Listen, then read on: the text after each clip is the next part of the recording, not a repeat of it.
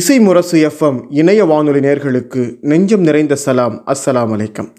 இன்றைய மருத்துவரை சந்திப்போம் நிகழ்ச்சியில் நாம் சந்தித்து உரையாட இருக்கும் சிறப்பு மருத்துவர் தைராய்டு ஃபிசிஷியன் திருவாரூர் அரசு மருத்துவக் கல்லூரி பேராசிரியராக பணியாற்றி கொண்டிருக்கும் டாக்டர் ஃபைசல் பஷீர் முகமது அவர்களை சந்தித்து பேச இருக்கிறோம்.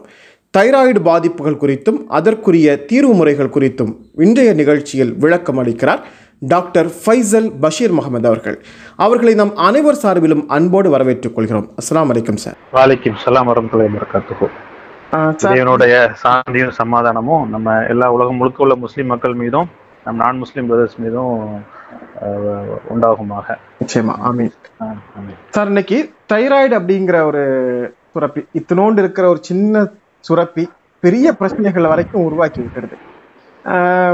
ஆனா இன்னைக்கு நாளுக்கு நாள் இந்த தைராய்டு சுரப்பு பிரச்சனையினால பாதிக்கப்படக்கூடியவர்களுடைய எண்ணிக்கையும் அதிகரித்து கொண்டே இருக்கிறது. இன்னைக்கெல்லாம் வீட்டுக்கு வீடு வந்துருச்சுன்னு கூட சொல்ல முடியும். ஹைப்பர் தைராய்டு ஹைப்போ தைராய்டு அப்படின்னு ரெண்டு வகை நாம இந்த தைராய்டுல பார்க்குறோம். அடிப்படையில இந்த தைராய்டுகளுடைய சுரப்பு வித்தியாசப்படுவதற்கு என்ன காரணம்? ஆஹ் ஏன் இந்த பிரச்சனைகள் ஏற்படுது? தைராய்டு நீங்க பாத்துக்கிட்டீங்கன்னா தைராய்டு கிளாண்ட் அப்படின்னு நார்மலா நம்ம உடம்புல கழுத்துல இருக்குது இல்லையா? அது ஒரு ஹார்மோன் சுரப்பி தைராக்சின் அப்படின்னு ஒரு ஹார்மோனை சுரக்குது. சரி. ஸோ இப்போ நம்ம ஆம்பளையாக இருக்கிறோம் பொம்பளையாக இருக்கிறோம் அதுக்கு காரணமான ஹார்மோன் டெஸ்டோஸ்டிரோன் ஈஸ்ட்ரோஜன் மாதிரி. தைராய்டு ஹார்மோனும் நம்ம உடம்புக்கு தேவையான மெட்டபாலிசம் நம்ம உடம்பு சூடு. ஸோ நம்ம தலை முடியில இருந்து கால் நகை வர. எல்லாத்தினுடைய மெட்டபாலிசத்தையும் அது வந்து கண்ட்ரோல் பண்ணுது. நம்ம தைராய்டு ஹார்மோன் நார்மலாக சுரந்தாதான் மெட்டபாலிசம் ஒழுங்கா நடக்கும். ஓகே. ஸோ நார்மலா சுரக்காத போது கம்மியா சுரந்தா அது ஹைப்போதைராய்டிசம் சொல்றோம். அதிகமா சுரந்தா ஹைப்பர் தைராய்டிசம் சொல்றோம். ரெண்டுமே வந்து நார்மல் மெட்டபாலிசத்துல இருந்து விலகி உங்களுக்கு அப்நார்மலா நடக்கும்போது நமக்கு உடம்புல நிறைய பிரச்சனைகள் வருது. உடம்பு வெயிட் குறையுது வெயிட் கூடுது. பீரியட்ஸ் லேடிஸ்க்கு பீரியட்ஸ் தொந்தரவு குழந்தை இல்லை. ஸோ இந்த மாதிரி நிறைய முக்கியமான பிரச்சனைகள் வருது. சரி. இப்போ இந்த தைராய்டு சுரப்பு நீங்க ஏற்கனவே குறிப்பிட்டது மாதிரி குறைவா இருந்தாலும் மனிதர்களுக்கு பிரச்சனை ஏற்படுது. அதிகமாக இருந்தாலும் மனிதர்களுக்கு பிரச்சனை ஏற்படுது. முதல்ல இந்த தைராய்டு சுரப்பினுடைய அளவு மாறுபடுவதற்கு என்னென்ன காரணங்கள் இருக்கும்னு சொல்றீங்க? இப்போ வந்து தைராய்டு சுரப்புகள் அதிகமாக சுரப்பதற்கு என்ன காரணங்கள் இருக்கும்? ஒருவேளை அது குறைவாக சுரக்குது அப்படின்னா அதுக்கு என்ன காரணங்கள்லாம் இருக்கலாம். ஸோ நம்ம எடுத்துக்கிட்டிங்கன்னா நிறைய காரணங்கள் இருக்கு. பிறந்த குழந்தையில இருந்து கடைசி காலம் நம்ம இறக்குற வர எல்லாத்தையுமே தைராய்டு ஹார்மோன் வந்து ப்ராப்ளம் வந்து உங்களுக்கு வரலாம். இப்போ எக்ஸாம்பிள் எடுத்துக்கிட்டீங்க அப்படின்னா இப்போ குழந்தை பிறக்குது அவங்க அம்மாவுக்கு தைராய்டு தொந்தரவு இருக்குது. அவங்க அம்மா தைராய்டு மாத்திரை போட்டுட்டு இருந்தாங்க. குழந்தை பிறக்கிறதுக்கு ஒரு கொஞ்ச நாளைக்கு முன்னாடி தைராய்டு மாத்திரை போடல. ம் போடாது இருக்கும்போது அந்த குழந்தை வந்து தைராய்டு சுரக் சுரக் சுரக்காம ரொம்ப ஹைப்போ தைராய்டிசத்துல பிறக்கும் அப்போ குழந்தை வந்து ஒழுங்காவே அழுகாது. ஆக்டிவாவே இருக்காது டல்லா இருக்காது டல்லா இருக்கும் பால் குடிக்காது. ஸோ இந்த மாதிரி இதுல ஆரம்பிக்குது. அதுக்கப்புறம் அடுத்து வளரும் போது பரம்பரை பரம்பரையா வருது. நிறைய ஜீன் மியூட்டேஷன்ஸ் வந்து இன்ஹெரிட்டடா வருது. வரும்போதும் தைராய்டு தொந்தரவு வந்து வருது. அப்புறம் நீங்க பாத்தீங்கன்னா வயசான பொண்ணுங்க. நம்ம டீனேஜ் குரூப் தைராய்டு பாத்தீங்கன்னா உங்களுக்கு வந்து ஒரு ஃபீமேல்ஸ் தான் ரொம்ப பாதிக்கும். பெண்களை தான் ரொம்ப பாதிக்கும் ஆண்களை விட. இப்போ ஒரு மூணு நாலு அஞ்சு தைராய்டு ஃபீமேல் பேஷண்ட் இருக்காங்கன்னா ஒரு பேஷண்ட்ஸ் தான் ஆம்பளையா இருப்பாங்க. ஃபைவ் ஸ்டோன் ரேஷியோல தான். ஃபீமேல்ஸ் தான் ரொம்ப அதிகம் பாதிக்கப்படுது. So will be talking more about females தான். நம்ம பொண்ணுங்களை பத்தி தான் நிறைய பேசுவோம். அந்த பொண்ணுங்களுக்கு வயசுக்கு வரும்போதும் ம். Puberty changes. நம்ம வயசுக்கு வர தேவையான ஹார்மோன் வரும்போதும் இந்த ஹார்மோனுடைய சுரப்பி மாற்றங்கள் ஏற்படும்.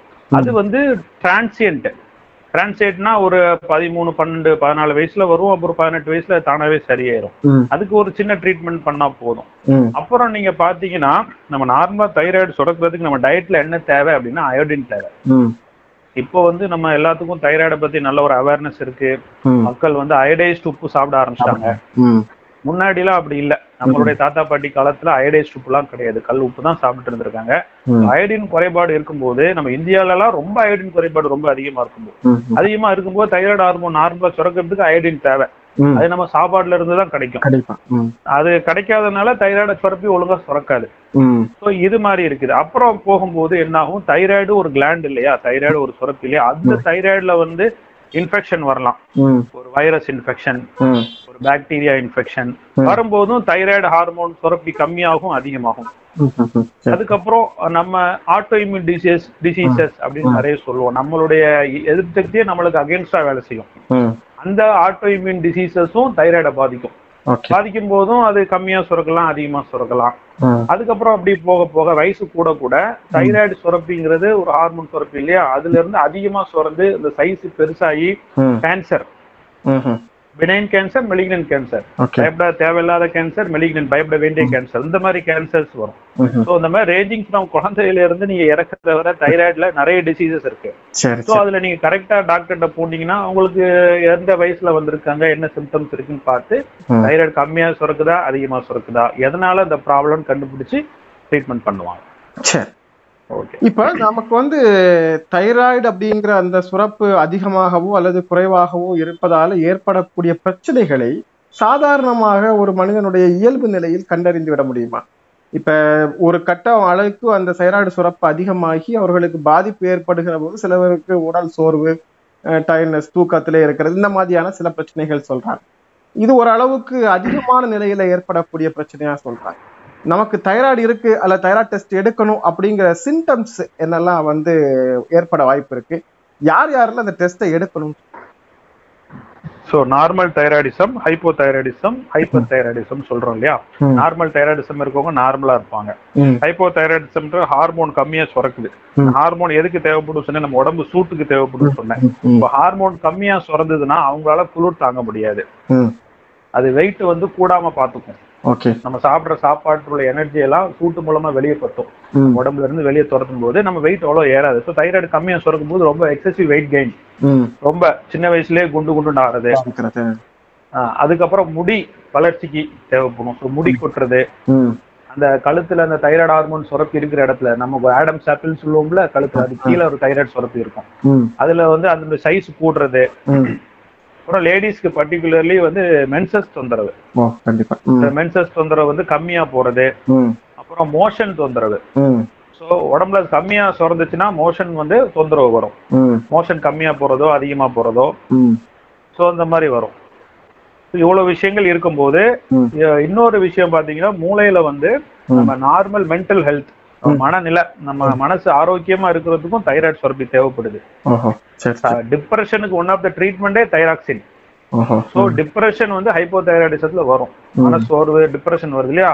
அது நம்ம ஹைப்போதைராய்டு நம்ம வீட்டு கவலை யாரோ வீட்டுல இறந்து போயிட்டாங்க அதனாலதான் டிப்ரெஷன் நினைக்க கூடாது தைராய்ட்லயும் டிப்ரெஷன் வரலாம். ஹைப்பர் தைராய்டிசம் அடுத்து அடுத்த ஸ்பெக்ட்ரம் ஆப்போசிட் ஸ்பெக்ட்ரம் ஹைப்போ தைராய்டிசத்துக்கு ஆப்போசிட் ஹைப்பர் தைராய்டிசம் இதுக்கு ஆப்போசிட்டா இருக்கும். இதுல எப்படி இருக்கும்? உடம்பு ரொம்ப சூடா இருக்கும். அவங்களால சூட தாங்க முடியாது. உடம்பு ரொம்ப சூடாகி ரொம்ப ஒல்லியாயிருவாங்க. நெஞ்சு படபடப்பு ரொம்ப அதிகமா இருக்கும். கை நடுக்கம் நடுக்கம் அதிகமா இருக்கும். வெயிட் எவ்வளவு சாப்பிட்டாலும் வெயிட்டே ஏறாது. இதயத்துல வந்து ஹார்ட் தொந்தரவுகள் வர ஆரம்பிச்சிடும் படபடப்பு இதய துடிப்பு நார்மலா அவங்களுக்கு வந்து எண்பது நைட்டு தூங்கும் போது நம்ம எழுபது தான் இதய துடிக்குதுன்னா ஹைப்பர் தைராய்டிசம் உள்ளவங்களுக்கு நைட்டு தூங்கினாலும் நூத்தி இருபது நூத்தி நாற்பது துடிக்கும். அவங்க ஒரு எப்பவுமே ஒரு டென்ஷன் ஆங்ஸைட்டிலே இருப்பாங்க. ஸோ அது என்ன ரொம்ப டென்ஷன் பார்ட்டி டென்ஷன் பார்ட்டி நம்ம மக்கள் என்ன சொல்லுவாங்க? டென்ஷன் பார்ட்டி படபடப்பு பார்ட்டி அப்படின்றவாங்க. ஸோ அந்த மாதிரி பார்ட்டிஸ் எல்லாம் கண்டிப்பா தைராய்டு ஃபங்க்ஷன் டெஸ்ட் பண்ணி பார்த்துக்கிறது நல்லது. சரி இந்தந்த மாதிரி ப்ராப்ளம் எதிர்கொள்ளக்கூடியவங்க கட்டாயமா தைராய்டு டெஸ்ட் எடுத்துக்கிறோம் அப்படின்னு சொல்றீங்க. சரி இப்ப தைராய்டு அப்படிங்கறது போது நமக்கு மிக முக்கியமா வந்து பெண்களுக்கு சொல்லப்படக்கூடிய மாதவிலக்கு பீரியட்ஸ் பிரச்சனை. இப்போ நிறைய பெண்கள் வந்து இப்போ பருவமடைந்து திருமணத்துக்கு முன்னால வரைக்கும் அதுவும் குறிப்பாக ஒரு கல்லூரி படிக்கிற ஸ்டேஜ் வரைக்கும் இந்த irregular பீரியட்ஸ் அல்லது அதனுடைய நார்மலான அதனுடைய வேவ் இதை பத்தி யாரும் பெருசா முன்னெச்சரிக்கையா அதை வந்து சரி செய்யணும் கவலைப்படணும் அப்படிங்கறது மாதிரி எடுத்துக்கிறது இல்லை ஒருவேளை திருமணத்தின் போதோ அல்லது திருமணத்துக்கு பிறகு குழந்தைக்கு அவர்கள் முயற்சிக்கிற போதோ அப்பதான் வந்து இந்த டெஸ்ட் எடுக்கணும். இந்த மாதிரி அவளுக்கு திருமணத்துக்கு முன்னாலேயே இந்த மாதிரி irregular பீரியட்ஸ் அல்லது இந்த மாதிரி பிரச்சனைகள் இருக்கு அப்படின்னு நிறைய பெண்கள் வந்து சொல்லிட்டு இருக்கிறாங்க.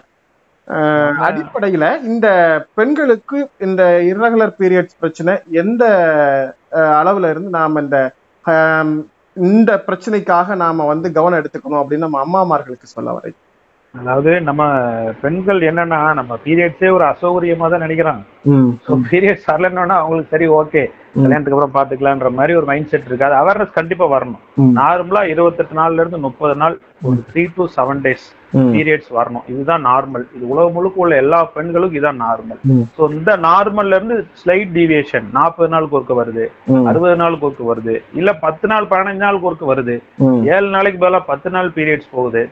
ஸோ இந்த மாதிரி இருக்கும்போது இது கண்டிப்பா அப்நார்மல் ம். ஸோ இந்த பீரியட்ஸ் வந்துறது ஒன் ஆஃப் த காஸ் ஒரு காரணம் தான் தைராய்டு. நிறைய காரணங்கள் இருக்கு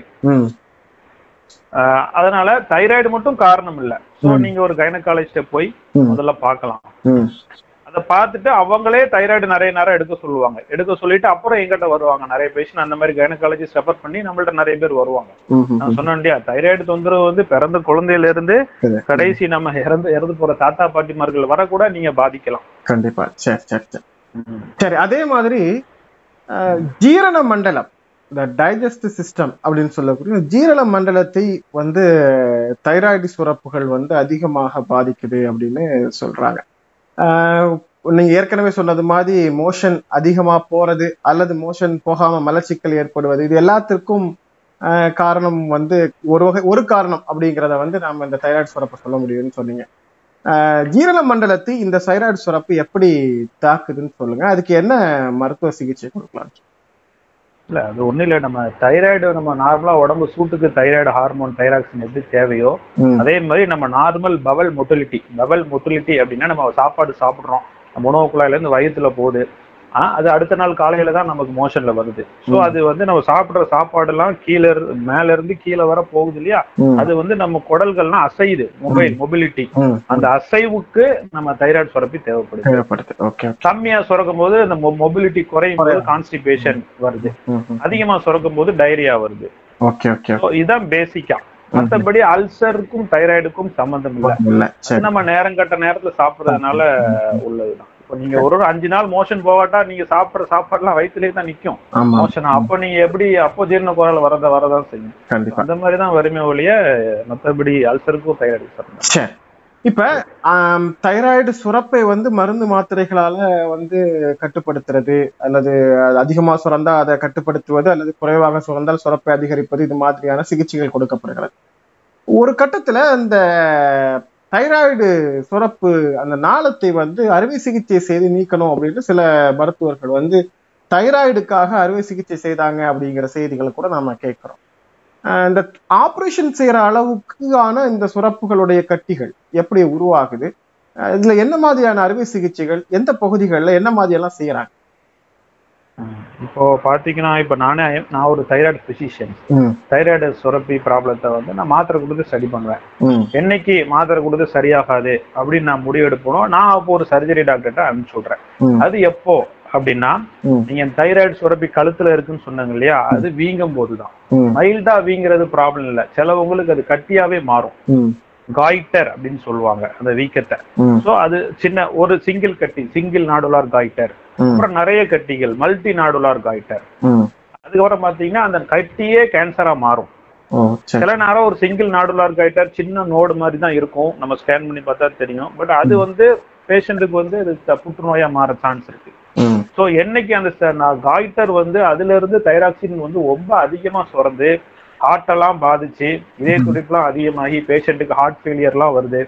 கை கால் நடுக்கம் நரம்பு தளர்ச்சிலாம் ரொம்ப அதிகமாகுது. அப்போ நம்ம என்ன பண்ணுவோம்? பேஷண்ட்டு ஆப்ஷன் கொடுப்போம். Multinodular காய்டர்ல that is not going for malignant transformation. கேன்சரா மாறாத பேஷண்ட்டுக்கு ஆப்ஷன் கொடுப்போம். ரெண்டு மூணு ஆப்ஷன் இருக்கு. ஒண்ணு நீங்க வந்து தைராய்டு சுரக்க கம்மி பண்ற மாத்திரையே போடணும். சைடு எஃபெக்ட் உண்டு. இல்லைன்னா நீங்க நரம்புல ரேடியோ அயோடின் அயோடின் ரேடியேஷன் வந்து நீங்க செலுத்திக்கணும். அப்படி இல்லைன்னா சர்ஜரி பண்ணணும்.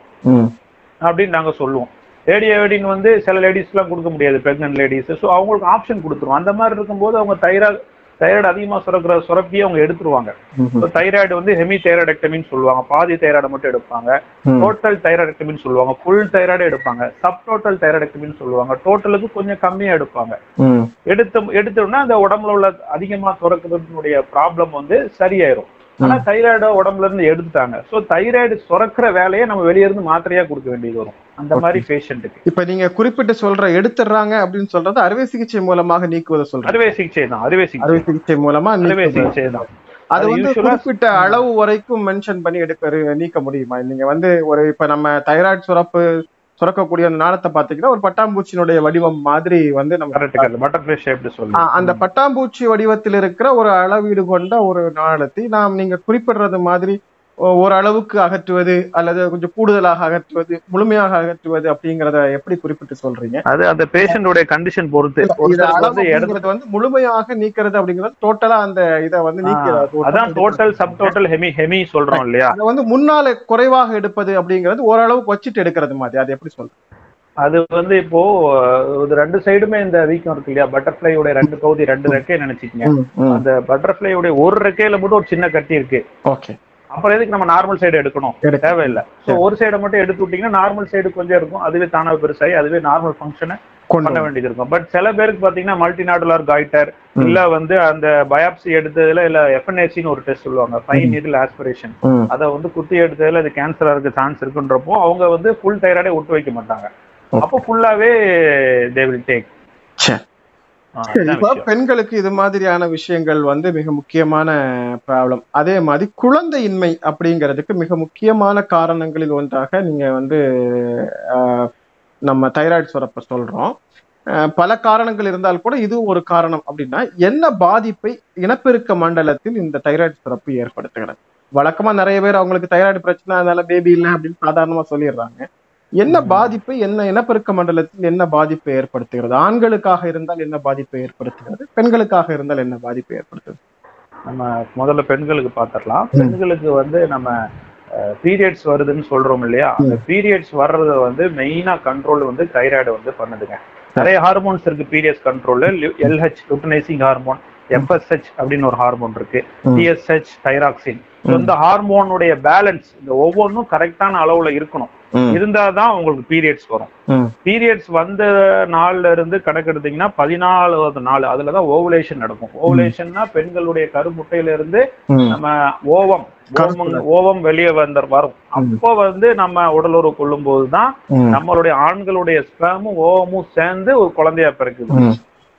சோ நம்ம பீரியட்ஸ் irregular-ஆ வரும்போது நம்ம ஓவுலேஷனும் பாதிக்கப்படும். பாதிக்கப்படும் போது குழந்தையின்மை வரலாம். அதுக்கு ட்ரீட்மெண்ட் ரொம்ப சிம்பிள் தைராக்சின் மாத்திரை அது டோஸ் பார்த்து அளவு பார்த்து சாப்பிட்டாங்கன்னா. பீரியட்ஸ் ரெகுலர் ஆயிரும் ஓவுலேஷன் ரெகுலர் ஆயிரும் ஸோ குழந்தை கிடைச்சிரும். சீக்கிரமே கண்டுபிடிக்கிறது நல்லது ஒரு பேஷண்ட்டுக்கு இருபது வயசுல இருந்து இருக்கு அவங்க குழந்தை இல்ல குழந்தை இல்லைன்னு பதினஞ்சு வருஷமா எங்கலாமோ அலைஞ்சு சைராட கண்டுபிடிக்காம முப்பத்தஞ்சு வயசுல வராங்க. அப்ப ஆரம்பிக்கும் போது அந்த ஃபங்க்ஷன் திரும்ப நார்மலா வர்றதுக்கு இட் வில் டேக் டைம். அதே ஒரு இருபது இருபத்தி ரெண்டு வயசுல நம்ம கண்டுபிடிக்கிறோம் மாத்திரை ஆரம்பிச்சிட்டோம். ரெண்டு மூணு மாசத்துல பேஷண்ட்டுக்கு நார்மல் ஆயிரும். இது வந்து லேடிஸ்க்கு நம்ம அடுத்து பசங்களுக்குன்னு வந்துட்டாங்க அப்படின்னா பசங்கள்லயும் வந்து இதே மாதிரிதான். உங்களுக்கு டிப்ரெஷன் உண்டாகும் மனசோர்வு இதாகும் இப்ப எரெக்ஷன் கம்மியாகும். உடம்புல கம்மியா சுரந்தா. இதே அதிகமா சுரக்கும் போது அவங்களால கண்ட்ரோல் பண்ண முடியாது. ஓகே ப்ரீமெச்சூர் எஜாகுலேஷன் அந்த. மாதிரிலாம் அந்த மாதிரிலாம் அந்த மாதிரிலாம் வரும். வந்து அவங்க ஒரு ஆங்ஷியஸ் நர்வஸ் இண்டிவிஜுவலா இருப்பாங்க.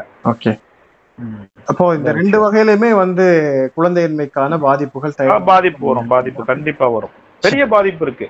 எந்த அளவுக்கு பெரிய பாதிப்புனா இப்போ வந்து இன்ஃபர்டிலிட்டி ஒர்க் அப் வந்து கைனகாலஜிஸ்ட் பண்றாங்க. கண்டே பிடிக்க முடியல எதனால குழந்தை இல்லைன்ட்டு. ஸோ தைராய்ட் டெஸ்ட் நார்மலா இருக்கும். நார்மலா இருந்தாலுமே தைராக்சின் மாத்திரை போட்டு விடுவாங்க. ஸோ எப்படியாவது மேஜிக் நடக்குதா?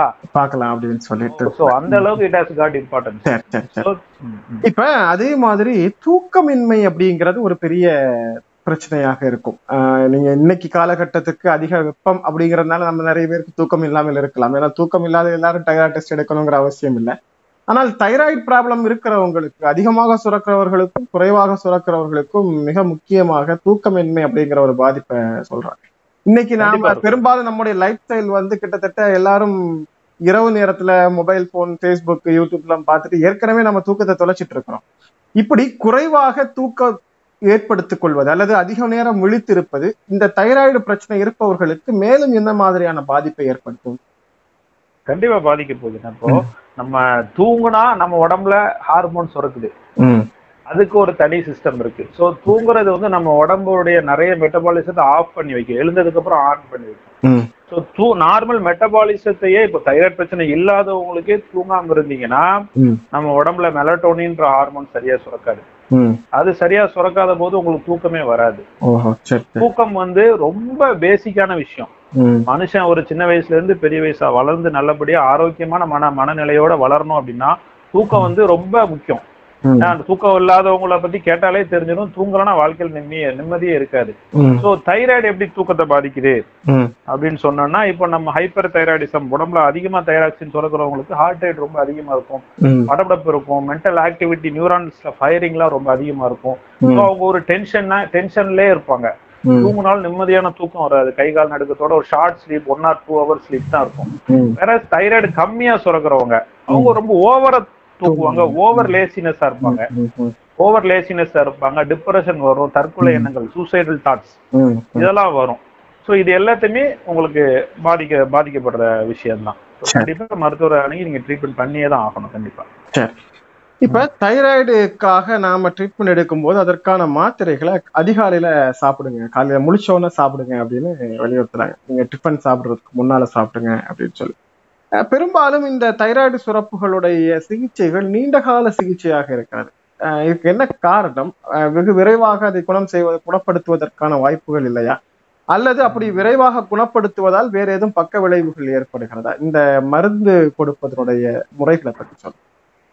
இப்போ நம்ம முதல்ல சொன்னோம் இல்லையா? தைராய்டு ஹார்மோன் நார்மலா உடம்புல சுரக்குது. தைராய்டு நோய் உள்ளவங்க வந்து எனக்கு தைராய்டு இருக்கு தைராய்டு இருக்குன்னு சொல்லுவாங்க. ஹைப்போ தைராய்டிசமா ஹைப்பர் தைராய்டிசமான்றது அவங்களுக்கே தெரியாது. அது அவங்களுக்கு தெரியாம மாத்திரை போட்டுட்டு இருப்பாங்க.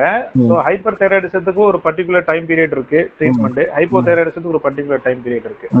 ஸோ இப்போ தைராய்டு நான் சொன்னேன் இல்லையா காலையில நாலுல இருந்து ஆறு மணிக்கு தான் தைராய்டு ஹார்மோன் நம்ம உடம்புல நார்மலா சுரக்கும். ஸோ அதை நீங்க சிங்க் பண்றதுக்கு இப்போ ஹைப்போ தைராய்டிசம் உள்ள பேஷண்ட்டுக்கு நம்ம தைராய்டு ஹார்மோன் கொடுக்குறோம் தைராக்சின் ம். கொடுக்கும்போது அதை சிங்க் பண்றதுக்கு நம்ம அந்த டைம்ல சாப்பிட சொல்லுவோம். சரி. ஃபுட்டு வந்து அந்த மாத்திரையோடைய அப்சார்ப்ஷனை குறைக்கும். அது வயிற்றுல இருந்து நம்ம ரத்தத்துல போற அப்சார்ப்ஷனை குறைக்கிறதுனால ஃபுட்டுக்கு முன்னாடியே ஏர்லி மார்னிங் எழுந்த உடனே சாப்பிடுங்க. So in order to sync the physiology of normal secretion and நம்ம தெரப்பிட்டிக்கா கொடுக்கறதுக்கும். ஸோ நடக்கும்போது தைராய்டு ஃபங்க்ஷன் வந்து நியர் நார்மல் வரதுக்கு சான்சஸ் ஹை இது வந்து ஹைப்போ தைராய்டிசத்துக்கு கொடுக்க தைராக்சின் மாத்திரையுடைய சாப்பாட்டு அளவு. இதே ஹைப்பர் தைராய்டிசம் போடணும்னா அதுக்கு வேற விதமான மாத்திரைகள் கொடுப்போம் அது வந்து இந்த மாதிரி சொல்ல மாட்டோம். அது ரெண்டு நேரம் கொடுக்கலாம் மூணு நேரம் கொடுக்கலாம் ஒரு நேரம் கொடுக்கலாம். அது வேற மாத்திரைகள். குறைப்பது எப்ப வேண்டுமானாலும் நாம சாப்பிட்டுக்கலாம். எப்ப வேணாலும். குறைக்கிறதுக்கான ம் ஆனா ஆமா. அது மூணு அதிகப்படுத்துவது நேரம். அப்படிங்கிறது அதிகாலை நேரத்துல இருக்கணும் அதுவும் சாப்பாடுக்கு முன்னால இருக்கிறது ஆமா அதான். நான் சொல்ற டைமிங் ரொம்ப முக்கியம். காலையில ஆறு பத்து பதினோரு மணிக்கு எழுந்துட்டு அந்த மாத்திரையை போடுறது வந்து மாத்திரை வேலை செய்யும். பட் வந்து காலையில போடுற லெவலுக்கு வேலை செய்யாது. சரி சரி சரி. சோ அதுதான் விஷயம். சரி. இப்ப ஆன்டிபயாட்டிக் நாம வந்து இன்னைக்கு பல தேவைகளுக்காக அதுவும் குறிப்பாக அஹ், சர்க்கரை வியாதிகள் இருக்கிறவங்க பிளட் ப்ரெஷர் இருக்கிறவங்க இவங்கெல்லாம் நிறைய மாத்திரைகள் இன்னைக்கு ஏற்கனவே கையாள வேண்டிய ஒரு சூழல் இருக்கு. அது ஒரு முறை சர்க்கரை வியாதிக்கு அல்லது பிளட் ப்ரெஷருக்கான மருந்து மாத்திரை வாங்க ஆரம்பிச்சிட்டோம்னா கிட்டத்தட்ட அது லைஃப் லாங் முழுவதும் வாழ்க்கை முழுவதும் எடுத்து போகக்கூடிய ஒரு மாத்திரைகளாக இருக்கு. அதிகமான மாத்திரை பயன்பாட்டினால இந்த சுரப்பினுடைய அளவீடு மாறுவதற்கு வாய்ப்பு இருக்கிறதா? இன்னொன்னு நாம் நோய் எதிர்ப்பு சக்தியோடு அந்த தைராய்டு எப்பவுமே போரிட்டு கொண்டே இருக்கிறது. நம்ம ஆன்டிபயாட்டிக் அதிகமாக சாப்பிடுறதுனால இந்த தைராய்டு சுரப்பு குறைவதற்கு காரணங்கள் இருக்கிறதா வாய்ப்புகள் இருக்கிறதா அதை பற்றி. ஆன்டிபயோட்டிக்ஸ் வந்து ரொம்ப காமனா நம்ம கொடுக்குற ஆன்டிபயோட்டிக்ஸ் வந்து நம்ம ஜெனரல் பிராக்டிஷனர்ஸ் கொடுக்குற செபிக்சைம் அமாக்சின். அசித்ரோமைசின் இதெல்லாம் காமனா கொடுப்பாங்க அதனால தைராய்டு சுரப்பி பாதிக்க சான்ஸே இல்லை ரொம்ப ரேரான ஆன்டிபயோட்டிக்ஸ்லாம் கொடுப்பாங்க. அதனால பாதிக்கலாம். ம், லித்தியம்னு ஒரு மாத்திரை மனசு நோய் உள்ளவங்களுக்கு மேனியான்ற நோய் உள்ளவங்களுக்கு கொடுப்பாங்க. அந்த மாத்திரைகள்னால உங்களுக்கு பாதிக்கலாம். ஹார்ட் பேஷண்ட்டுக்கு ஹார்ட் ப்ராப்ளம் உள்ளவங்களுக்கு அமியோடோரோன்னு ஒரு மாத்திரை கொடுப்பாங்க. அது கார்டரோன்னு சொல்லுவாங்க. அந்த மாத்திரைகள் சாப்பிடுறவங்கனால தைராய்டு பாதிக்கும். பட் சில சில மாத்திரைகள் தான். அது அந்த மாத்திரை கொடுக்கும்போது அந்த டாக்டர்ஸே சொல்லிடுவாங்க இது தைராய்டை பாதிக்கலாம் வருங்காலத்துல வரலாம் ஸோ சாப்பிட வேண்டியது இருக்குன்னு சொல்லிடுவாங்க. மெஜாரிட்டி ஆஃப் த ஆன்டிபயோட்டிக்ஸ் வந்து உங்களுக்கு thyroid hormone secretion and synthesis and மெட்டபாலிசத்தை it won't affect majority of the antibiotics okay இப்ப முடி கொட்டுதல் அப்படிங்கிறது ஒரு முக்கியமான எஃபெக்டா வந்து சொன்னீங்க. வந்து இன்னைக்கு இன்னைக்கு இருக்கிற வாழ்வியல் சூழலும் நாம சாப்பிடுற சாப்பாட்டினுடைய பயனும் முடி கொட்டுறத அதிகமா வந்து குறிப்பாக பெண்களுக்கு. நீங்கள் வந்து ஒரு காலம் வரைக்கும் அப்படி அடர்த்தியாக இருந்துச்சு முடி. ஆனால் இப்போ அந்த முடியெல்லாம் அப்படியே போயிருச்சு. அப்படியே நம்ம குளிச்சுட்டு தலை தொடத்தும் போது அப்படியே டவலோடைய முடியெல்லாம் வந்துடுது அப்படின்னு சொல்கிறாங்க பல காரணங்கள் இருந்தால் கூட முடி கொட்டுதல் அப்படிங்கிறது தைராய்டு மூலமாக ஏற்படக்கூடிய பாதிப்பு அப்படின்னு இனம் காண்பதற்கு அடையாளம் காண்பதற்கு ஏதாவது வாய்ப்புகள் இருக்கிறதா ஆமா இப்போ முடி கொட்டுற பேஷண்ட் இருக்காங்க. அவங்க வந்து வெயிட் ரொம்ப அதிகமா இருக்கு. அந்த மாதிரி பேஷண்ட் கண்டிப்பா நாங்க டிப்ரெஷன் ரொம்ப இருக்கு. கண்டிப்பா தைராய்டு ஃபங்க்ஷன் டெஸ்ட் பண்ணணும். வெறும் வயிற்றுல. தைராய்டனுடைய அளவு T three T four TSH சொல்லுவோம். அதை ரத்தத்துல பார்க்கணும். பார்த்து நம்ம தைராய்டு ஹார்மோன் கம்மியா சுரக்குதா அதிகமா சுரக்குதான்னு பார்த்து ட்ரீட்மெண்ட் பண்ணீங்கன்னா அது சரியாயிரும். சரி. நான் சரியாயிரும். தனிப்பட்ட ரொம்ப ஈஸி ஒரு பிளட் டெஸ்ட் அவ்வளவுதான். முடி கொட்டுற எல்லாருக்கும் தைராய்டு சுரப்பு இருக்கணுங்கிற அவசியம் இல்லை. அப்படிதான்? அவசியம் இல்ல but common nowadays it's become very common. Particularly லேடிஸ்ல முடி ரொம்ப கொட்டுறவங்க கண்டிப்பா தைராய்டு. இருக்கணும்ன்றது ரொம்ப முக்கியம். முதல்ல தைராய்டு வராம இருக்கிறதுக்கு நம்ம மக்கள் வந்து அயடைஸ்ட் உப்பை சாப்பிட ஆரம்பிக்கணும். மருந்து மாத்திரைகளை கையாள்வது ஒரு புறம் இருக்கட்டும். ஆஹ் இயல்பாக நம்முடைய உணவுகளின் வழியாக இப்ப நீங்க அயோடின் உப்பை நாம வந்து அதிகமா வந்து பயன்படுத்துறோம். இது இது தவிர வேற உணவுகள் மூலமாக என்னென்ன சத்துக்கள் ஏற்படு எடுத்துக்கிட்டா நாம இந்த தைராய்டை ஓரளவு கட்டுக்குள் வைத்துக் கொள்ள முடியும். நம்ம அந்த நார்மலா. நல்லா இருக்கிற ஒரு தைராய்டு சுரப்புனால அதிகமாகவோ குறைவாகவோ பிரச்சனை இல்லாமல் சாதாரணமாக இருக்கிற மனிதர்கள் தைராய்டை எந்த அளவுக்கு கவனிக்கணும் அப்படிங்கிறது மெயினா பாத்தீங்கன்னா அந்த காலிஃபிளவர் கேபேஜ்னு சொல்றாங்க இல்லையா? அதை மெயினா தவிர்க்கணும் அது குறைக்கணும். அதனால தைராய்டு சுரப்பி பாதிப்பு ஏற்படலாம். காலிஃபிளவர் கேபேஜ்லாம் சொல்றாங்க இல்லையா முட்டைக்கோசு. அதெல்லாம் சாப்பிடக்கூடாது. மத்தபடி எதுல அயோடின் அதிகமா இருக்குன்னு பாத்தீங்கன்னா மெஜாரிட்டி வந்து உங்களுக்கு சீ ஃபுட் ம், கடல் புட்டு மீன் சீ ஃபுட் சீ ஃபுட் அப்புறம் கிரீன் லீஃபி வெஜிடபிள்ஸ் பச்சை நிற அந்த காய்கறிகள்ல. உங்களுக்கு அயோடின் மெயினா இருக்கும். அப்படி இல்லாட்டினா நம்ம உப்பை வந்து ஃபோர்ட்டிஃபை பண்ணி நம்ம நார்மல் உப்பை அயோடைஸ்ட் உப்பா மாத்தி. சாப்பிட்டுக்கலாம். மெயினா இதுதான். ஸோ சீ ஃபுட்லாம் நமக்கு அந்த காலத்துல பாத்தீங்கன்னா நிறைய பேர் கிடைக்காது. நிறைய பேர் வறுமையில இருப்பாங்க நார்மலா தான் சாப்பிடுவாங்க. அதே மாதிரி உங்களுக்கு அயோடின் டெபிஷியன்சி உங்க டயட்ல அயோடின் கிடைக்காதனால அயோடின் டெபிஷியன்சி வந்துருது. அப்புறம் குழந்தைகளுக்கே தைராய்டு தொந்தரவு அவங்க வீட்டுல அவங்க ஊர்ல அவங்க குடும்பத்துல அவங்க ஊர்ல எல்லாத்துக்கும் தைராய்டு தொந்தரவு. அந்த மாதிரி வரலாறுகள்லாம் நிறைய இருக்குது. பெரும்பாலும் போறதுக்கான வாய்ப்புகள் அதிகம் சொல்றீங்க. அப்படிதானே? ஜெனட்டிக்கா இது போறதுக்கான வாய்ப்புகள் தலைமுறைகளாக வாய்ப்புகள் அதிகம்னு சொல்றீங்க. ஆமாம் இருக்கும். வரும் வரும். தலைமுறையில் வர்றதுக்கு காரணங்களும் தைராய்டு சுரப்பிகள்ல நிறைய இருக்கு. தைராய்டு டிசீசஸ்ல நிறைய சரி. இப்போ நாம வந்து சில குழந்தைங்களை வந்து பார்க்குறோம். இன்னைக்கெல்லாம் ஒபிசிட்டி அப்படிங்கிற பிரச்சனை வந்து ரொம்ப சின்ன வயசுல குழந்தைகளுக்கு. அதுவும் இன்னைக்கு ஜங்க் ஃபுட் அதிகமாக பேக்கெட்ல அடைக்கப்பட்ட உணவுகள் பிள்ளைங்க அதிகமாக சாப்பிட்றாங்க. ஒரு ஏழு வயசு எட்டு வயசுலேயே ரொம்ப குண்டா இருக்கிறாங்க பிள்ளைங்க. அப்படிங்கிறதுனால அவங்களுக்கு வந்து ஜங்க் ஃபுட்டு தான் காரணம் அப்படின்னு சாதாரணமாக சொல்லிடுறாங்க. குழந்தைகளுடைய உடல் பருமன் ஏற்படுறதுல நிறைய வெரைட்டி இருக்கு. இந்த சுரப்பால் ஏற்படக்கூடிய உடல் பருமன் அப்படிங்கிறது குழந்தைகளுக்கு எந்த வயதிலிருந்து நாம் கண்டுபிடிக்க முடியும்? பிறந்த குழந்தைகளுக்கு இருக்குன்னு சொன்னீங்க. பிறந்த உடனேயே அதை கண்டுபிடிக்க முடியுமா? அல்லது தாய்ப்பால் உண்ணக்கூடிய குழந்தைகளுக்கு இந்த தைராய்டு சுரப்புல வந்து கண்டுபிடிப்பதற்கு வாய்ப்பு இருக்கிறதா? எப்போ எந்த வடிவ எந்த ஸ்டேஜ்ல அந்த பிள்ளைங்களை கவனிக்கணும்? ஸோ தைராய்டு சுரப்பி வந்து நம்ம நார்மலா பிறந்ததுல இருந்து கடைசி உயிர் மூச்சு விடுற வரை நம்ம தைராய்டு நார்மலா சுரக்கணும். சுரந்தாதான். நம்மளுடைய மெட்டபாலிசம் நல்லா இருக்கும் குழந்தைங்கல இருந்தும் பெரியவங்களும் நல்லா இருப்பாங்க அதனால சின்ன குழந்தைங்களையும் பாதிக்கும். ஒரு அஞ்சு வயசு குழந்தைங்களையும் பாதிக்கும். பிறந்த குழந்தையும் பாதிக்கும். பத்து வயசு குழந்தையும் பாதிக்கும். பதினஞ்சு வயசு குழந்தையும் பாதிக்கும். சின்ன குழந்தைய பாதிச்சா கிரெட்டின் அப்படின்னு சொல்லுவோம் கிரெட்டினிசம். அந்த குழந்தைங்க எப்படி இருக்கும் அப்படின்னா அயடின் அயடின் சத்து குறைப்புனால உடம்புல தைராக்சின் சரியா சுரக்காதனால குண்டு குண்டுன்னு நல்ல தொப்பைய வச்சுக்கிட்டு குண்டு குண்டுன்னு சோர்வா ரொம்ப தூங்கிக்கிட்டு நம்ம பல பசங்களோட விளையாடாம இந்த மாதிரி இருப்பாங்க. இந்த மாதிரி இருக்கும்போது நீங்க கண்டிப்பா தைராய்டு செக் பண்ணி பார்க்கணும். ம். சின்ன வயசுல ஏற்படுற பருமனுக்கு நிறைய காரணங்கள் இருக்கு. பட் தைராய்டு வந்து ஏன் நம்ம இவ்வளவு இது பண்றோம்னா it is the treatable cause. அதை நம்ம மாத்திரை கொடுத்து ஈஸியா சரி பண்ண முடியும். அதனால கண்டுபிடிக்கிறது ரொம்ப நல்லது. ஜங்க் ஃபுட்னா கூட நம்ம சாப்பிடுறோம் பையனை சாப்பிடாதுன்னா ரொம்ப கேட்க வைக்கிறது ரொம்ப கஷ்டம். பட் தைராய்டுனால கண்டுபிடிச்சீங்க அப்படின்னா நமக்கு ஈஸியா ட்ரீட்மெண்ட் பண்ணிடலாம். சரி. பிறந்த குழந்தைகளுக்கும் வரும். கன்ஃபார்மா வரும். அந்த நான் குழந்தை சொன்னோம்ல சரியா பால் குடிக்காது சோர்வாவே இருக்கும் தூங்கிக்கிட்டே இருக்கும் ஆக்டிவா இருக்காது அழுகவே அழுகாது. சோ குழந்தைகளுக்கு இந்த மாதிரி பிறந்த குழந்தைய கூட பாதிக்கும். அப்போ நீங்க குழந்தை டாக்டரை பார்த்து தைராய்டு ஹார்மோனை செக் பண்ணி பண்றது நல்லது. இப்ப நாம வந்து இன்னொரு முக்கியமான விஷயம் வந்து சின்ன வயசு குழந்தை பிறந்த குழந்தை நம்ம கை குழந்தைக்கு பாதிப்பு வரும்போது அந்த பாதிப்பு நிரந்தரமாயிரும். நிரந்தரமாகி மூளை வளர்ச்சி குன்றிய குழந்தைகளா ரெண்டு மூணு வயசுக்கு அப்புறம் மாறுற சான்ஸ் அதிகம். ஓஹோ சரி அதை வந்து சில நேரம் நாலு வயசு அஞ்சு வயசுல தான் அந்த தைராய்டு கம்மியா இருக்கிறதே கண்டுபிடிப்பாங்க. ஆனா அந்த குழந்தைக்கு பிறந்ததுல இருந்தே இருக்கும் கண்டுபிடிக்காம விட்டுருப்பாங்க. பை த டைம் வரும்போது குழந்தைக்கு வந்து ஐக்கியம் குறைஞ்சிரும் மூளை குழந்தை பிறந்தவுடன் இயல்பாக குழந்தை அழணும் குழந்தை இயல்பாக்கத்தான் இது எல்லாம் இருக்கணும். நாம அதை நார்மலா இருக்கணும்.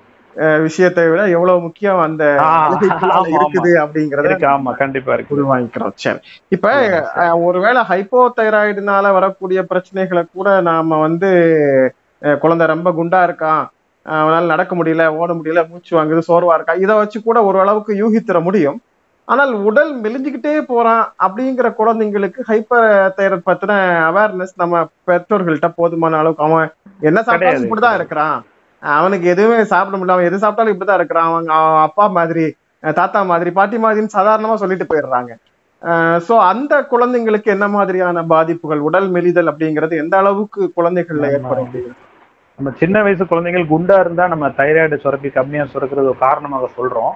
பட் அதே போல சின்ன வயசு குழந்தைங்க வெயிட் கூடல அப்படின்னா நம்ம தைராய்டு சுரப்பி அந்த அளவுக்கு காமன் காரணமாக சொல்ல மாட்டோம். ம், ஸோ இட்ஸ் ரேர் காஸ் தான் சொல்லுவோம்.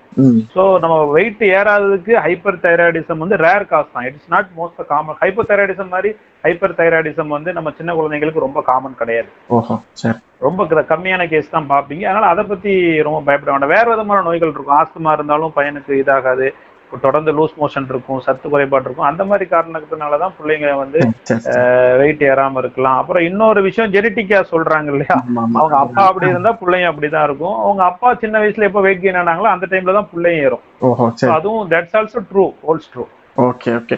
சரி இப்ப நாம வந்து ஒவ்வொரு ஸ்டேஜ்ல இருக்கிறவங்களையும் பேசணும். குழந்தைங்களை பேசணும் பருவமடைகிற பெண்களை பேசணும் திருமணமான பெண்களை பேசணும்.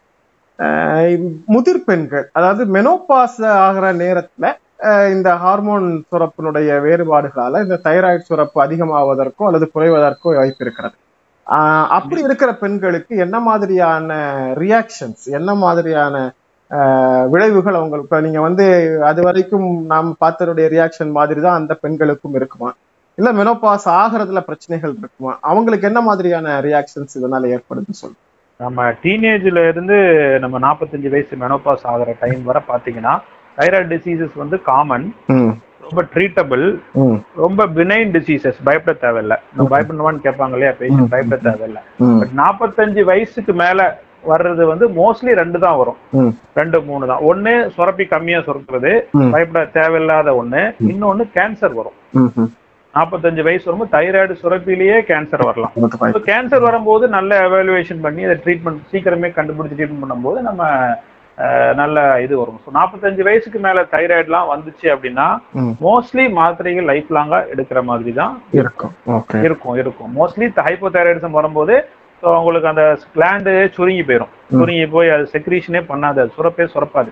ஸோ அது வெளிய இருந்து கட்டாயமா கொடுத்தாது தான் கொடுத்தாதான் உங்களுக்கு ஹார்ட் ஃபெயிலியரு வெயிட் கெயின் வயசானவங்க வந்து பாத்தீங்கன்னா சில பேர் குண்டு குண்டு இருப்பாங்க தூங்கிக்கிட்டே இருப்பாங்க வீட்ல எல்லாரும் கூட சண்டை போட்டே ம், இருப்பாங்க. ம், ஸோ ம். அந்த மாதிரிலாம் ப்ராப்ளத்தெல்லாம் நம்ம தவிர்க்க முடியும். ஓகே தவிர்க்க முடியும். சரி இப்ப இந்த அறுவை சிகிச்சை முறைகள்ல இப்ப ஒரு காலத்துல வரைக்கும் நிறைய பேருக்கு கழுத்து வீங்கியே இருக்கும். அவங்கள பார்த்த உடனே அவங்களுக்கு சொல்லிடுவாங்க இவங்களுக்கு தைராய்டு பிரச்சனை இருக்கு கழுத்து வீங்கி இருக்கு கழுத்து திருப்ப முடியல. சாப்பிட முடியாது. அந்த த்ரோட் வரைக்கும் அந்த வீக்கம் ஏற்படுத்தி அந்த சாப்பிட உள்ள போகாத வரைக்கும் அவங்களுக்கு தேவைப்படுது ஸோ இப்படியெல்லாம் இருக்கிற பிரச்சனைக்கு இன்றைக்கு வேற ஏதும் தீர்வுகள் வந்திருக்கிறதா? இந்த இதற்கான சிகிச்சை முறையில் எந்த அளவுக்கு வளர்ச்சி அடைஞ்சிருக்கு இது சர்ஜரி தான் நீங்க வந்து நீங்க பார்த்த உடனே கண்டுபிடிக்கிறீங்க அவ்வளவு பெருசா இருக்கு தைராய்டு கிளாண்டு. இவ்வளவு பெருசா தைராய்டு கிளாண்ட் இருக்கும்போது சர்ஜரி தான் பெஸ்ட். சில நேரம் நான் இப்போ லேட்டஸ்டா கொண்டு வந்திருக்கிறது தான் ரேடியோ அயோடின் அப்ளேஷன் சொல்றாங்க. உங்களோட ரத்தத்துல வந்து நம்ம பிளட்ல வந்து நம்ம ட்ரிப்பு மூலமா ரேடியோ அயோடினை செலுத்துவாங்க. செலுத்தி அந்த அயோடின் வந்து நம்ம தைராய்டை போய் அழிச்சிரும். அந்த மாதிரி தான் பண்ணலாம். அதுதான் இப்போதைக்கு நம்ம வந்திருக்கிறதுலே ரொம்ப லேட்டஸ்ட் அப்படி இல்லாத பட்சத்துல ரேடியோடின் எல்லாத்துக்கும் போட முடியாது. அப்படி இல்லாத பட்சத்துல சர்ஜரி தான் best option thyroid size normal சைஸோட ஒரு மூணு மடங்கு நாலு மடங்கு கூடி இருக்கு. பார்த்தாலே கழுத்துல அசிங்கமா இருக்கு. முழுங்குறதெல்லாம் கஷ்டம் வருது. அதுக்கப்புறம் மூச்சு விடுறது கஷ்டம் வருது. தூங்கும்போது சவுண்ட் வருது. சவுண்ட் வருது. ஆ. ஸ்லைடர்னு சொல்லுவோம். அந்த மாதிரிலாம் வந்த பே- வந்த பேஷண்ட்டுக்கு சர்ஜரி அவசியம். Okay okay. பண்ணாத போச்சுன்னா அந்த நார்மல் தைராய்டு அதிகமாக ஏற்பட்ட அளவுல உள்ளவங்க சொல்றீங்க இப்ப. ஆஹ் அதுதான். நீங்க கழுத்துல இவ்வளவு பெருசா தெரியுதுனாலே அதிகமா இருக்குன்னு அர்த்தம். ஓஹோ சரி சரி சரி. அந்த மாதிரி பேஷண்ட்ல அதிகமா இருக்கு. தைராய்டு சர்ஜரி தான் பெஸ்ட் வந்து அந்த காலத்துல வந்து ரொம்ப பிளண்டா பண்ணிட்டு இருந்தாங்க. இப்ப நிறைய மைக்ரோஸ்கோபிக் சர்ஜரி டெக்னிக்ஸ் வந்துருச்சு. ஸோ பிளட் லாஸ் எல்லாம் ரொம்ப கம்மியாகி ம், நல்லா பண்றாங்க. இப்ப சர்ஜரிஸ் நல்லா பண்றாங்க. லேப்ரோஸ்கோபில பண்றது கொஞ்சம் கஷ்டம் தான் தைராய்டு சர்ஜரி. பட் மத்தபடி நார்மலா ஓப்பன் தைராய்டு சர்ஜரியே பண்ணிடுறாங்க. சரி இப்ப அது வந்து நம்ம அந்த தைராய்டு அறுவை சிகிச்சை செய்யற இடம் கொஞ்சம் சிக்கலான இடம். வந்து ம். மூச்சுக்குழல் உணவு குழாய் இது மாதிரியான மனிதனுடைய மிக முக்கியமான மைய நரம்புகள் எல்லாம் போகக்கூடிய இடமாக இருக்கிறது. இந்த இடத்தில் அறுவை சிகிச்சை செய்யறதுல கொஞ்சம் ரிஸ்க் அதிகம் கூட சொல்ல முடியும் ஒருவேளை அப்படி. ஒரு முறை வந்து நாம வந்து ஒரு அறுவை சிகிச்சை செய்து நீங்கள் சொல்வதை போல ஒரு பகுதி மட்டும் நாம எடுத்தா போதும் அப்படிங்கிற முடிவோட எடுத்து அதுக்கப்புறம் அந்த பகுதி வந்து வளர்ச்சி அடையாமல் அந்த பேலன்ஸ்ட் பகுதியை செய்யாமல் இருந்தால் மீண்டும் அறுவை சிகிச்சை செய்ய வேண்டிய நிலைமை ஏற்படுமா? ஒரு முறை அறுவை சிகிச்சை செய்ததற்கு பிறகு மீண்டும் அதே கட்டி பாதிப்பு மீண்டும் உருவாவதற்கான வாய்ப்புகள் இருக்கிறதா? ரொம்ப கம்மி தான் இப்போ சாலிட்டரி நாடுல் ஆஃப் தைராய்டு சொல்றோம்ல ஒரே ஒரு சின்ன கட்டி மட்டும் ஒரு சைடுல மட்டும் இருக்குது. ஸோ அது வந்து திரும்ப வர சான்ஸ் கம்மி தான் சப்போஸ் அது திரும்ப வருதுன்னா அது கண்டிப்பா கேன்சரா தான் இருக்கும். திரும்ப வந்துச்சுன்னா நம்ம கண்டிப்பா ஃபுல் தைராய்டை எடுத்துருவோம்.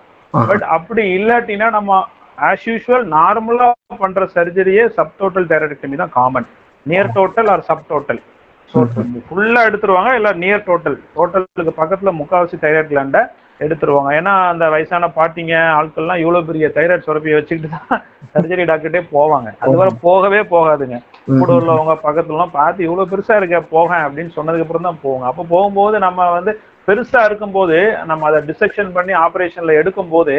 அது குரலுக்கு சப்ளை பண்ற நரம்பு லெரிஞ்சியல் நர்வ்னு சொல்லுவோம். அதெல்லாம் பாதிக்கப்படும்.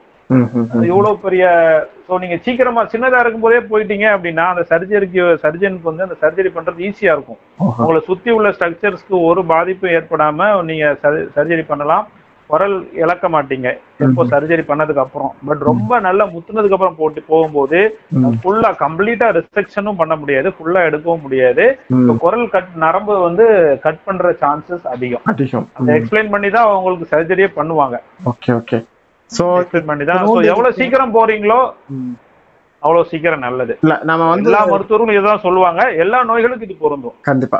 இப்ப நம்ம வந்து. குறிப்பிட்ட அளவுக்குள்ளால் நாம வந்து அந்த கண்டுபிடிச்சு மருந்து மாத்திரை எடுப்பதன் மூலமாக அதை முழுமையாக வந்து நிறுத்திக்க முடியுமா? இல்ல வந்து நாம மருத்துவ மாத்திரைகளை நிறுத்திக்கிட்டா மறுபடியும் கொஞ்ச நாளைக்கு பிறகு திரும்பவும் அதே மாதிரி சுரப்புகள்ல வேறுபாடுகள் தோன்றுவதற்கு வாய்ப்பு இருக்கிறது? ஸோ ஹைப்பர் தைராய்டிசம் பாத்தீங்கன்னா நிறைய காசஸ் இருக்கு. அதுல வந்து சில காசஸ் ரெக்கரிங் காசஸ் திரும்ப வரக்கூடிய நோய்களா இருக்கும். சில காசஸ் அப்படியே வந்துட்டு போயிடும் ஸோ. அது எதை பொறுத்து நம்ம அந்த நோயை பொறுத்து மாறும்.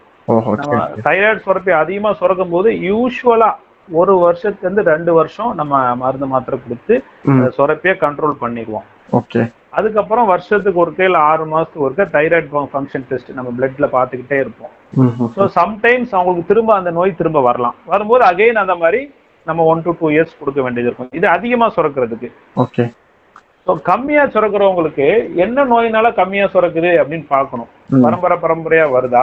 ஐடின் டெபிஷியன்சினால வருதா? ம். இல்ல ஹஷிமோட்டோஸ் தைராய்டைட்டிஸ் அப்படின்னு ஒரு கண்டிஷன் இருக்கு.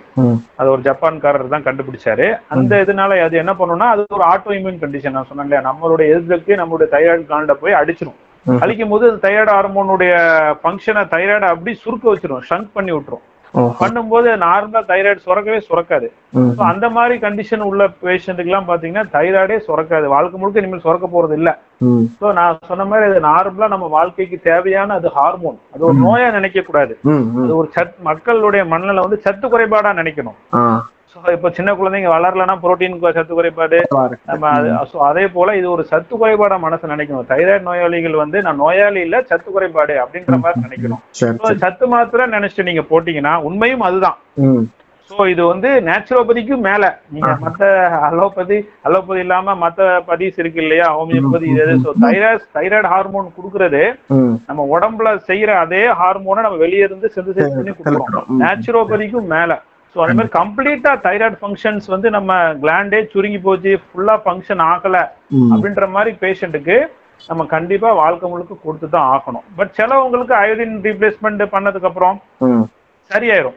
சரியாயிரும். பட் அது ரேர் கம்மி தான் காமனா தைராய்டு தைராக்சின் ஹார்மோன்ஸ் வந்து இப்போ நம்ம ஆரம்பிக்கிறோம் அப்படின்னா இப்போ வயசான பொண்ணுங்களுக்குலாம் ஆரம்பிக்கிறோம்னா அது உடனே கொஞ்ச நாள்ல நிப்பாட்டி ரெண்டு மூணு வருஷத்துல நிப்பாட்டிடுவோம்.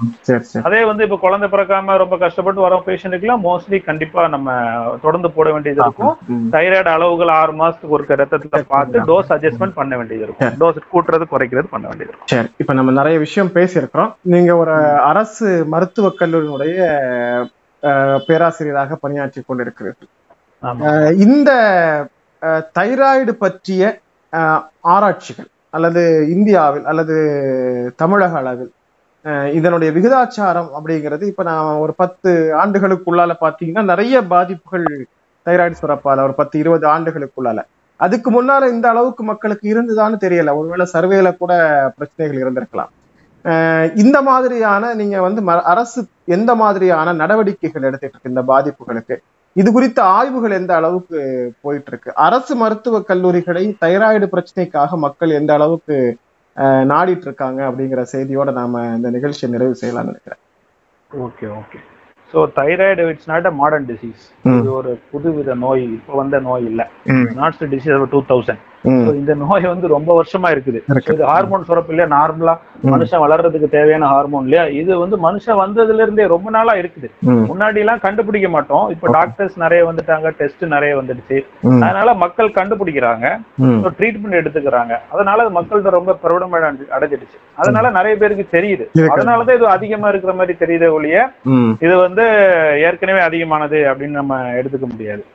இரண்டாவது கேள்வி என்ன கேட்டீங்க அரசு வந்து எந்த அளவுக்கு இந்த தைராய்டு பத்தின ஆய்வுகளை மேற்கொள்ளுது அதுக்கான. என்ன முயற்சிகள் எடுத்துட்டு இருக்காங்க? தைராய்டு சர்ஜரி நான் சொன்னேன் இல்லையா? நீங்க ஒரு பிரைவேட்ல ஒரு ஹாஸ்பிட்டல்ல ஒரு சர்ஜரி டாக்டர்கிட்ட தைராய்டு சர்ஜரி பண்றதுக்கும். கவர்மெண்ட் மெடிக்கல் காலேஜ் ஹாஸ்பிட்டல் அரசு மருத்துவக் கல்லூரி மருத்துவமனையில பண்ணும்போது. காம்ப்ளிகேஷன் நம்ம கவர்மெண்ட் காலேஜஸ் தான் கம்மியா இருக்கும் ஏன்னா அவங்க அவங்க வந்து தைராய்டுல உங்களை ஆபரேஷன் பண்றதுக்கு முன்னாடி குறைஞ்சது ஒரு பத்தாயிரம் பேரையாவது பண்ணியிருப்பாங்க. ஸோ வந்து government surgery doctors are experts in doing thyroid surgery. அதனால மக்கள் ஆனா நம்ம கவர்மெண்ட்டுக்கு வர ரொம்ப யோசிக்கிறாங்க. உங்களுக்கு நீங்க பண்ணீங்கன்னா காம்ப்ளிகேஷன் இல்லாம பண்ணிக்கலாம். அந்த அளவுக்கு கவர்மெண்ட்ல தைராய்டு டிசீசஸ் நான் எம்பிபிஎஸ் படிக்கிற காலத்துல இருந்து அதுக்கு முந்தின காலத்துல இருந்தே. உங்களுக்கு தைராய்டு சர்ஜரிஸ்லாம் ரொம்ப காமனா பண்றாங்க. தைராய்டு ஃபங்க்ஷன் டெஸ்ட்னு சொல்ற T three T four TSH லெவலும் கவர்மெண்ட்ல வந்து பண்றாங்க. மெடிக்கல் காலேஜஸ்லாம் பண்றாங்க. ம். சில நேரம் கிட்ட இருக்கிறது இல்ல சில நேரம் கிட்ட இருக்குது. பட் ஆனா பண்றாங்க. மாத்திரைகளும் தைராக்சின் வந்து கிடைக்குது. நம்ம பிரைவேட்ல வந்து துல்லியமா கிடைக்கும். Twelve point five power twenty five power seventy five power. கவர்மெண்ட்ல ஹண்ட்ரட் எம்ஜி சிங்கிள் டோஸ் தான் இருக்கும். ஸோ அதை நீங்க பாதியா உடைச்சி. போடுற மாதிரி உங்களுக்கு இருக்கும் அந்த மாதிரி தான் இருக்கும் இட்ஸ் காமன்லி அவைலபிள் மக்கள் யூஸ் பண்ணணும். ஏன்னா நம்ம மக்கள் கவர்மெண்ட் வந்து கண்டிப்பா பயன்படுத்திட்டு இருக்காங்கன்னு ஒரு கேள்வி கேட்டேன். அவங்க தைராய்டு பண்றாங்க. பிரச்சனைக்காக அரசு மருத்துவமனைகளை எந்த அளவுக்கு நாடுறாங்க? ஓரளவுக்கு middle middle class people to low middle class and. Lower class people கண்டிப்பா they're approaching government medical college hospital கண்டிப்பா அவங்க ட்ரீட் பண்ணிட்டு இருக்காங்க high class and upper upper middle class தான் வர்றதில்ல. ஹெசிடேட் பண்ணி. அதுக்கு நம்ம காரணம் நம்ம ஒன்றும் சொல்ல முடியாது. அவங்களோட விருப்பம். ரைட் நீங்க இத்தனோண்டு இருக்கிற ஒரு சின்ன சுரப்பி உடல்ல எத்தனை பெரிய விளைவுகளை எவ்வளவு பெரிய தாக்கங்களை என்னெல்லாம் பிரச்சனைகளை ஏற்படுத்துது அப்படின்னு மிக தெளிவாக நீங்க ஒரு தைராய்டு பிசிஷியன் அப்படிங்கிறதுனால அதனுடைய அத்தனை வே- விஷயங்களையும் அலசி ஆராய்ந்து மிக தெளிவாக நம்முடைய நேர்களுக்கு புரிகிற வகையில எடுத்து வைத்தீங்க. உங்களுடைய அரிய நேரத்தை ஒதுக்கி எங்களுடைய இசைமுரசு நேர்களுக்காக இந்த தைராய்டு சுரப்பு அதனால் ஏற்படுகிற பாதிப்புகள் பிரச்சனைகள் குறித்து அறிந்த அறியாத நிறைய செய்திகளை நீங்கள் எடுத்துரைத்தீர்கள். உங்களுடைய அரிய நேரத்தை தந்தமைக்காக இசைமுரசு நேர்கள் சார்பில் உங்களுக்கு நன்றி தெரிவித்துக் கொள்கிறேன் கண்டிப்பா நன்றி. இந்த என்னுடைய சின்ன ஸ்பீச்னால மக்களுக்கு கொஞ்சம் தைராய்டை பத்தி கொஞ்சம் அவேர்னஸ் வந்துச்சுன்னா நான் ரொம்ப சந்தோஷப்படுவேன். எல்லாரும் ஐடின் உப்பு சாப்பிட ஆரம்பிச்சிட்டாங்களும் ரொம்ப சந்தோஷப்படுவேன். எனக்கு நம்ம மக்கள் வந்து நோயற்ற மக்களா இருக்கணுன்றது தான் நம்மளுடைய எண்ணம். Prevention is always better than cure வருமுன் காப்பதே சிறந்தது. நிச்சயமா. நன்றி. நேர்களே இன்றைய மருத்துவரை சந்திப்போம் நிகழ்ச்சியில் நாம் சந்தித்து உரையாடிய சிறப்பு மருத்துவர் தைராய்டு சுரப்பு மற்றும் தைராய்டு சுரப்பினால் ஏற்படுகிற பாதிப்புகள் குறித்து விளக்கம் அளித்தார் திருவாரூர் அரசு மருத்துவக் கல்லூரி பேராசிரியர் டாக்டர் பைசல் அவர்கள். மீண்டும் மற்றொரு சிறப்பு மருத்துவரோடு மருத்துவரை சந்திப்போம் நிகழ்ச்சியில் சந்திக்கும் வரை அன்பு வாழ்த்தும் சலாமும். அஸ்லாம் வலைக்கம்